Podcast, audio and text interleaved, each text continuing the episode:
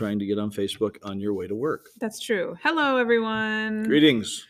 Welcome to the home of professional podcasting. Rich is back. Suzanne is not joining me. Her voice did not just suddenly get deeper. Yeah, Uh, the podcast got too popular, so Stacy brought me back. our our, our uh, analytics just shot through the roof last week. So, uh, welcome back, Rich. Well, so Welcome excited to be back. I can I Um, can almost see you if I turn my head. It's I probably best that you don't.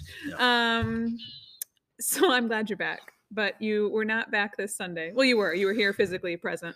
Um, and I'm, I'm, I'm That's assuming that's often. I'm assuming you were mentally present as well. But you um, you did not preach this Sunday. We had a guest preacher, uh, Reverend Dave DeHaan from. I'm sorry, I forgot the name of his church. Um, I am part of Oh, Calvary here. Baptist Church in Elgin, Illinois. Calvary Baptist Church in Welcome, Elgin, Illinois. Dave. Dave is here. He introduced himself. Thank you, Dave, for saving me there.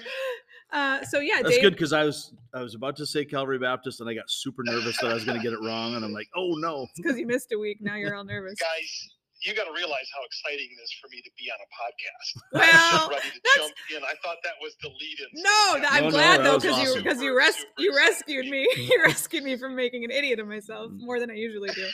But so thank you. good. Dave is here joining us. He uh, preached on Sunday here at Real Life, and he is joining us via cell um, because he is actually sitting on a not on a lake right now, but in front of a lake. You don't know that he might be. He might be on the lake. I don't know. um, so welcome, Dave. Thanks for thanks for taking time out of your morning to join us. Absolutely. Really, really appreciated the opportunity to, to preach among the folks at Real Life Community on Sunday. And I guess I did do a podcast one other time with you all, and it was a lot of fun. So um, glad to be back.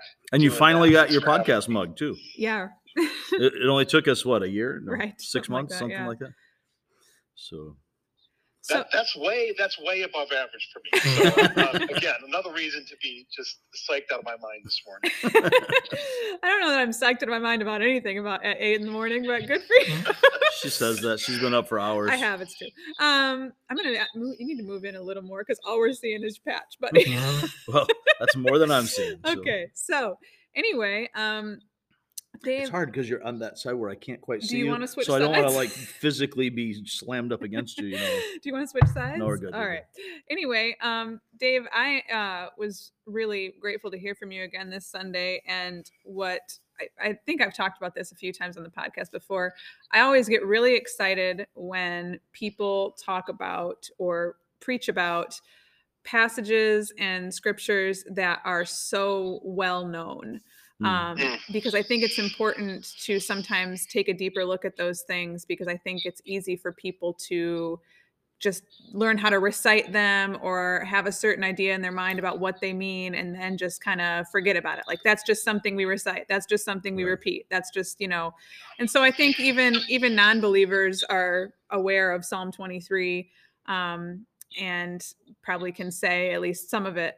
So to take a deeper look at that, um, I really appreciated you doing that. And I think you, you're, I'm gonna forget what you said exactly, but I think you said even it's been X amount of years since you've uh, preached about it or, or, or really dove into it. Yeah, and I I appreciate your perspective, Stacy, because my perspective is probably a little bit different. That Psalm 23 is so familiar. hmm Uh, Right. People are, are so they know this. They, they they we recite it. We say it at funerals. Uh, I think I mentioned said something to the effect of you know even if you're not a believer, didn't grow up in the church, Right. you probably can recognize some Sure. of the lines of Psalm 23 because it's still Especially from funerals. Yeah. Right. yeah, Yeah. It- it's it's well known in our culture, and so you know this is probably says more about me than anything else. But for that reason, like not that excited to preach on it. I actually had preached on it before earlier this summer at another church, and that pastor had, had basically assigned me the passage because they Hmm. were working through Psalms, and he, he gave me Psalm 23. I'm like, oh boy, this is everybody knows Psalm 23. Right. What am I gonna? I mean, that that's just a lack of faith and a lack of confidence in God's word to say, what am I going to tell people about this passage? Well, obviously, we, we can't ever get to the to the bottom of the riches of any passage of scripture, much less one that is Right. so glorious. Yeah, the word of an infinite God is not going to run out of material for us, so that's, Right. that's a pretty important thing. You know, it is interesting that you say that though, because it, as as a preacher, when you come across those familiar passages, especially if you've preached them before, but but any of these really familiar passages, it's very easy um, to kind of fall into the trap of preaching your previous understanding of that. So you end up preaching from the framework more than anything else. And so, you know, as we've talked about, um, you and I a lot, as mentioned Sunday, and, and I, I'm sure we talked about it previously on the, on the podcast. Uh, Dave uh, is, uh, I forget the exact title, but you're uh, basically a, a director here in the U.S. Uh, for World Partners. Word partners. What's your official title there, Dave? Yeah, so with Word Partners, I, I have two titles, which sounds impressive, but isn't. Um, I'm director for church partnership, so I, I work with churches like Real Life, and uh, in terms of their uh, partnership in uh, supporting the work and uh, the work that we're doing around the world in the 63 countries, Mhm. training pastors to preach God's word with God's heart. But one of those countries is the good old US of A, Mm. and I am a, a program director for our work here in the US. Well, I, as someone who's been personally impacted by that, I appreciate it. Uh, what you guys do here uh, domestically through Fellowship of the Word and and being able to get the materials out uh, is particularly helpful. And uh, you weren't in that position, I don't believe, when when I first started in Fellowship of the Word.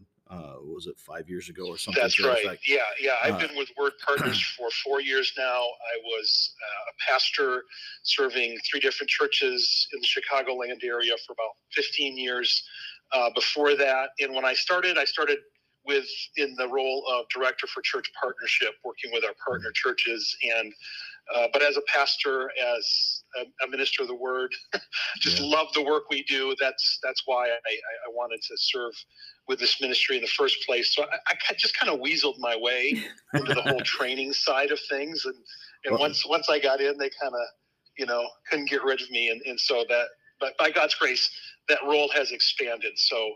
I'm I'm helping to facilitate uh, several of the groups that we have going on around the U.S. and then more recently am working uh, with our senior leadership to help shape uh, the mission and, and how we're shaping the work in the U.S., which we didn't really set out to do. Yeah. Um, Word Partners has been around for 50 years. Hmm. Like a lot of ministries or parachurches, it, it, it has morphed over the years. And about, I would say, 20 or so years ago, this focus on training pastors really came came to the fore, and we really got sharp uh, in terms of of what we do. But it was international Hmm. you know, we had seen the need for serving pastors internationally.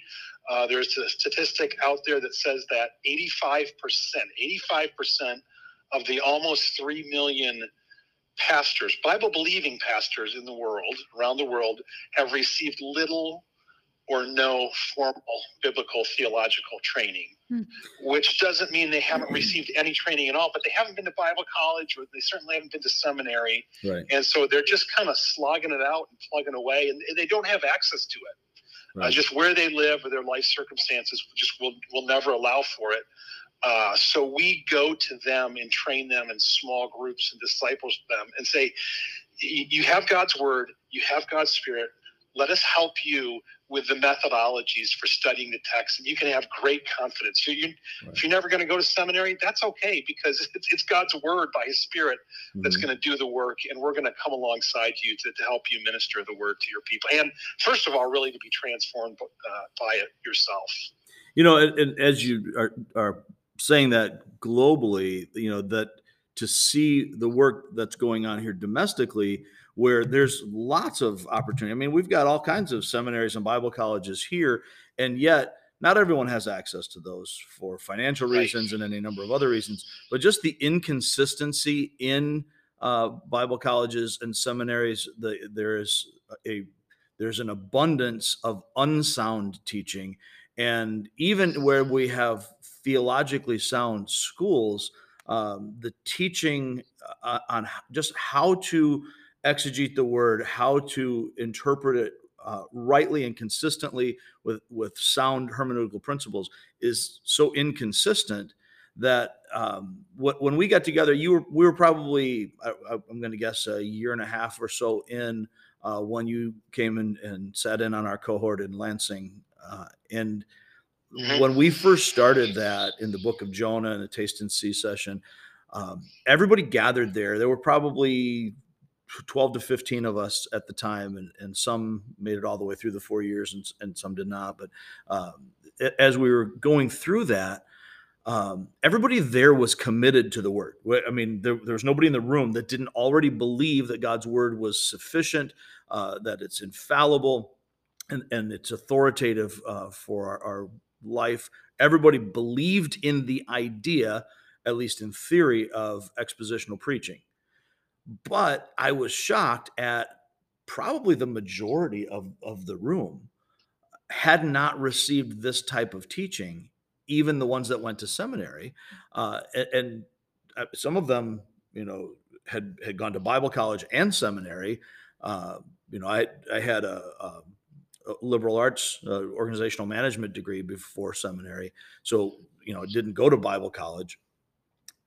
But most of the guys in the room hadn't received this these principles, the idea uh, uh, of, yeah. of, of how we go about it. And I don't want to spend the day on that. I would, I'd like to spend the day on this sermon, but uh, it, it is super important. I, I, I think we really underestimate just how important Bible training and engagement is uh, for for pastors because so many pastors preach. Uh, I, I, don't know if it's the right way of describing it, but I would say devotionally, where we find a text, we jump to an application. How does this preach? The old the old preacher adage, "Oh, that'll preach," right? You hear a you hear a quote or a song or a passage, and you get a take on it. Oh, that'll preach, and and we sort of jump into the pulpit looking at this text through the eyes of my congregation mm. before we look at the text through the eyes of the author and and his right. original audience.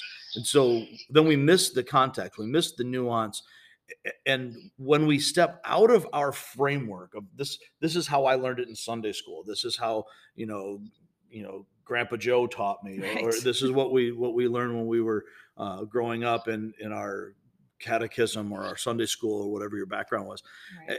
and to be able to look at the text with fresh eyes understand it in its context according to its genre to find the main idea the transformational intent and what is that that melodic line that carries the whole thing along, right? So, so when we find that, now when we go back and look at those same familiar things, like something as as familiar as right. uh, Psalm 23, now we're seeing it less from our own framework than from okay, what is the text actually saying, and what is the author of this text actually saying to the recipients of this text? And now how can we play that out in our daily living right. as we go through right it? that's why i think it's so important to break things break these familiar passages down yeah. the way you did dave um, and and uh, so i before i forget um, i wanted to um, i'm just looking here at, at some of the points that you covered on on sunday um, from the program and i know the first thing that you touched on uh, within the passage was the leadership that um, the shepherd provides to to us. I'm hearing I'm hearing our podcast play on something there too. Are you listening to it on something? Can you hear me? Did we lose him? Did we lose you? My phone line is a little bit choppy all oh, of a oh, sudden. That's okay. So Can you hear us I'm okay? moving to an, another undisclosed location. Okay. That's okay to try to get a little bit better reception. That's okay. Okay, let's give this a try. Let's uh, give this a try. We can hear you just fine. Can you hear us? Yes. Okay, great. Okay, so I wanted to touch on um, the the leadership aspect that you started out with on Sunday because right when I got home uh, from church on Sunday, I was looking at Facebook and um, I I wouldn't even be able to tell you if I remembered somebody that uh, I follow or am friends with. Apparently, they posted uh, a status and the the it was one sentence and it said everybody on earth is born an atheist and we can without getting into the definition of whatever um, i started to read some of the comments on that uh, that people were making on that You know that's going to get me fired up now. well just calm down calm down, people. Calm Just down. calm down. um, so some of the comments uh, were stupid, but one, person said, um, "Yeah, maybe, but we all also are kind of dumb, and we need some kind of guidance. We need something or someone to keep us in line." And you know, they weren't necessarily talking about God, but uh, as you mentioned, uh, your uh, Bob Dylan song on on Sunday, you have to serve something, and Maybe the devil or maybe the Lord. right. So it's just interesting that, that struck me as interesting after hearing uh, your sermon that even people who don't necessarily believe, uh, it's, I think it's a, a universal truth that we all recognize that we need something to follow and and and that just kind of struck me as wow who are you going to choose to follow? Because if you're not following christ you're gonna end up following something and it could be a very tangible thing like money or uh, your career or whatever. So just just the timing of that kind of struck me as as interesting um, when you were talking about the the leadership of the shepherd. It's a fairly good chance that Stacy's going to write a song about this now. maybe I think she's more than halfway there. yeah, I mean, it, it's it, it is true. I, you know, you know, Augustine talked about our hearts were were made for for God, and and we don't find rest until uh, we rest in Him. I, the, the, we who know the biblical story know that we were created to worship. Mm. We were created in the image of our Creator and made to live in covenant relationship with Him. Our hearts worship. So, Right. you know, whether someone recognizes that in the unbelieving world or not, we can observe it. And I, I happen to quote a couple of folks um, at the beginning of the message who have observed it, and, and, and particularly um, the author David Foster Wallace, who's was not a believer, and, and uh, but recognized that you know we go after our hearts attached to something, we pursue something. Right. We might not call it a god, right uh, but it is functionally a God. Hmm. And so, where are you looking for meaning? Where are you looking for satisfaction? And then ultimately, you know, that's your God. That is going to be your shepherd. It's gonna it's gonna be the thing that leads you and guides you that you pursue. Um, and it, it just struck me again studying Psalm 23, and, and I, you know, began the message this way. This is a psalm of David. Okay, who was David? David was the shepherd of Israel. God made him shepherd, and he is the great. Uh, he is the epitome. He, he, he was the greatest king of Israel. He is the picture of of ultimately the King, Jesus Christ, and yet he said to the Lord, "Lord, you are my shepherd." And in you I lack nothing. I need I need a shepherd. I am Right. just a dumb sheep. I need a shepherd. right Lord God, Yahweh, you are my shepherd. and we're all just dumb sheep when it comes down to it Well, Right? having raised sheep, uh, you know, when you pointed out how dumb sheep are, that is something that my mother's been saying for a very long time. That God did not choose a, a, a an analogy in the animal kingdom that makes us look good.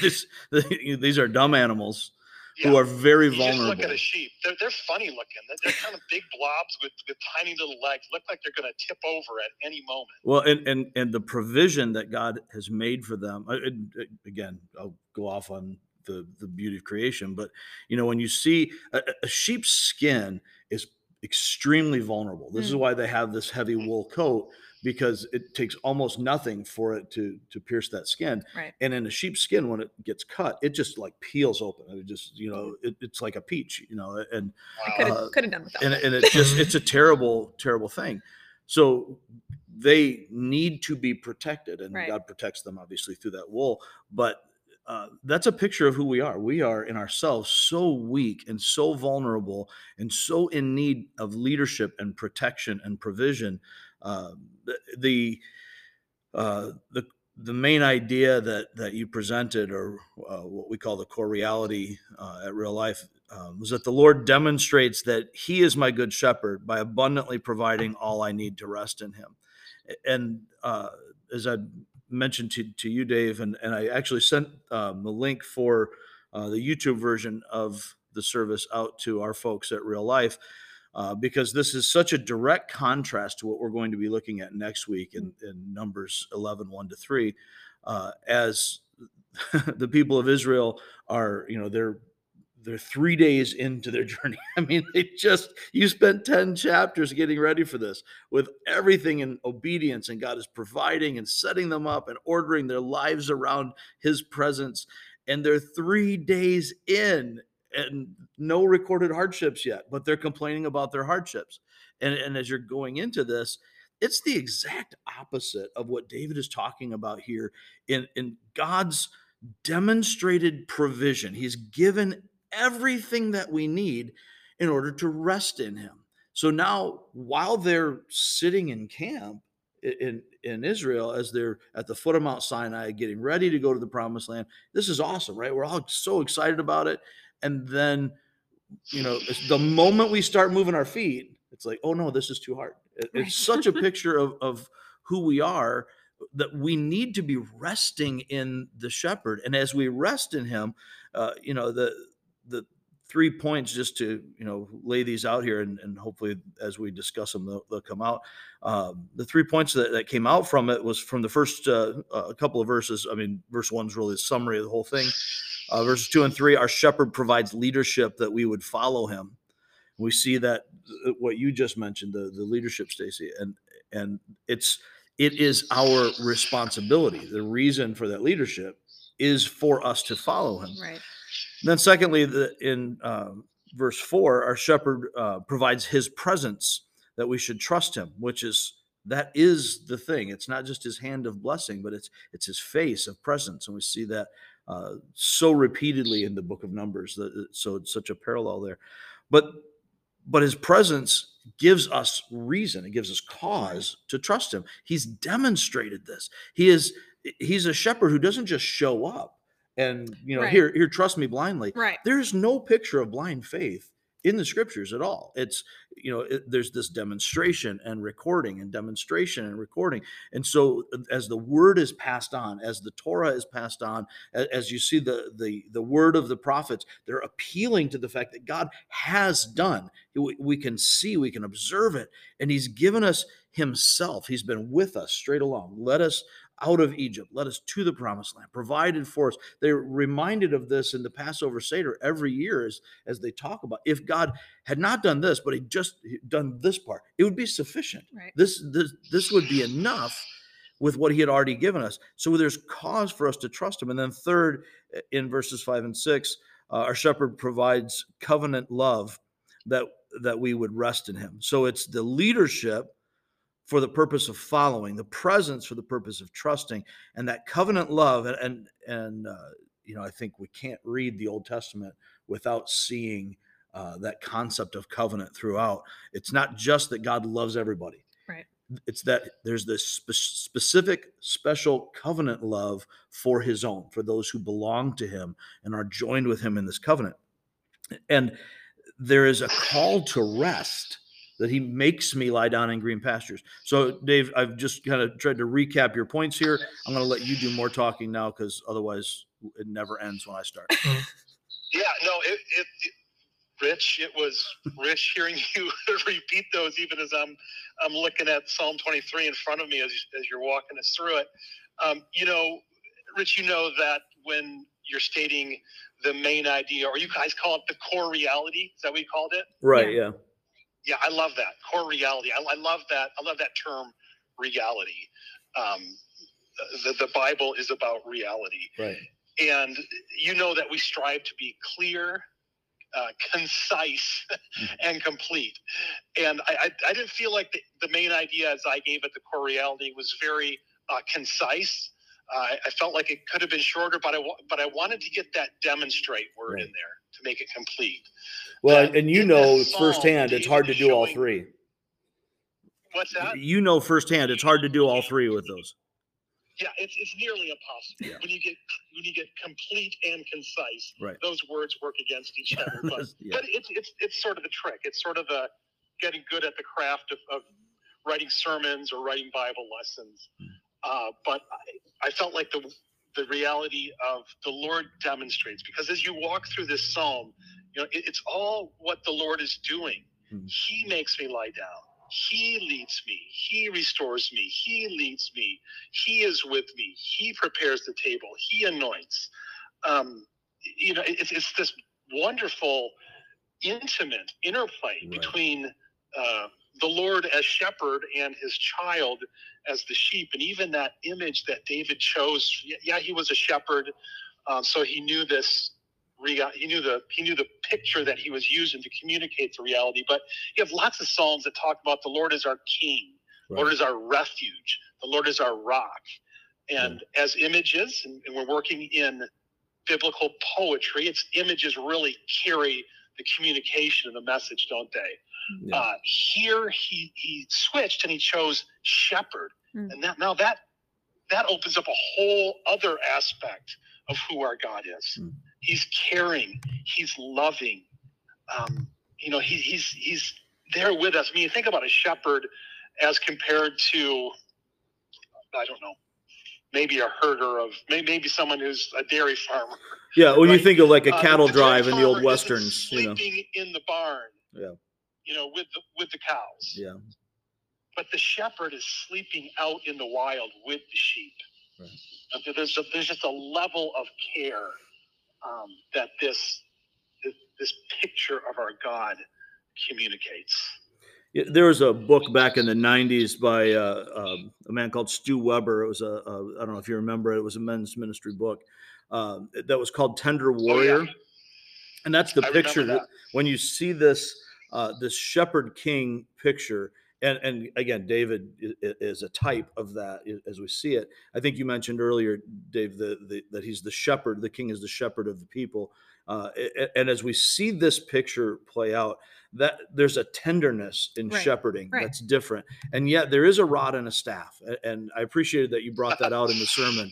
That there's a there is a, a, a rod of protection and a staff of correction that, that goes along with this. We don't always like that, and, and I think especially in modern evangelicalism, we run away from those things. But the word, the way it's played out is your rod and staff comfort That's me. right. And we don't think of those things as right. comforting. which- So that's interesting. sociologically we see that with children as well Right, children want right. boundaries and they want discipline they Right. will rebel against it but children who don't have that Right. find themselves dealing with anxiety in a Right. different way Right. than children who are regularly disciplined and have Right. clear boundaries Right. so there's there is comfort Mhm. in those things that our flesh doesn't desire but and maybe I'm, I'm overreaching from a sociological perspective i don't think i am from a biblical perspective to say that it's our flesh that rebels against the rod and the staff but it's the image of god in us that longs for that that cries out for that Right. that, that we want to follow the shepherd even though we don't want to follow the shepherd rc sproul talks about that with sin as a as a as a christ follower as a regenerate person do you want to sin no i, I hate sin i don't want to sin well Right. why do you sin because i really want to sin Right. you know there's that that tension that we deal with Right. And Dave, I'm not I don't want to rush you or anything, but I just want to let you know we got about a minute and a half left. Oh, no sorry for bogarting the mic there Yeah, that you know, that, I I appreciate Stacy how you bring out you know the term comfort. It, it seems um, antithetical, and yet and yet it's not because we you think about the whole um, sort of reality of of the Lord's discipline right. in the Scripture, and and and when we as believers faithfully follow our shepherd through the the hard things and the difficulties of our lives, and don't necessarily perhaps just try to get out of it, but but Hmm. press into it right and, Sure. and press into the Lord's provision in those. When we when He brings us through the other side, the other side of the shadow of the the, the valley of the shadow of death, um, we look back and say, "Wow, God really used that." And Yeah. I don't want to go through it again, right and it didn't feel good. But I have to I have to say the Lord used that Yeah. in my life to do some things that that apparently wouldn't have gotten done otherwise, Right. or he wouldn't have taken me through that. Absolutely. Well, Dave, I feel like we could talk a lot more about this, but we try to keep Oh, it in sure. 30 minutes. But I want to thank you again for for joining us and for preaching on Sunday. And for anybody who has not uh, heard Dave's message from this last week, uh, you can find it on our YouTube or Facebook page, Real Life YouTube or Facebook page. Um, it will be on the podcast following this. We had a little uh, filing issue with it, but it'll be on. So thank you, Dave, again for for joining us today. My pleasure, guys. Thanks so much for having me. Thank you, and we will catch everybody next time.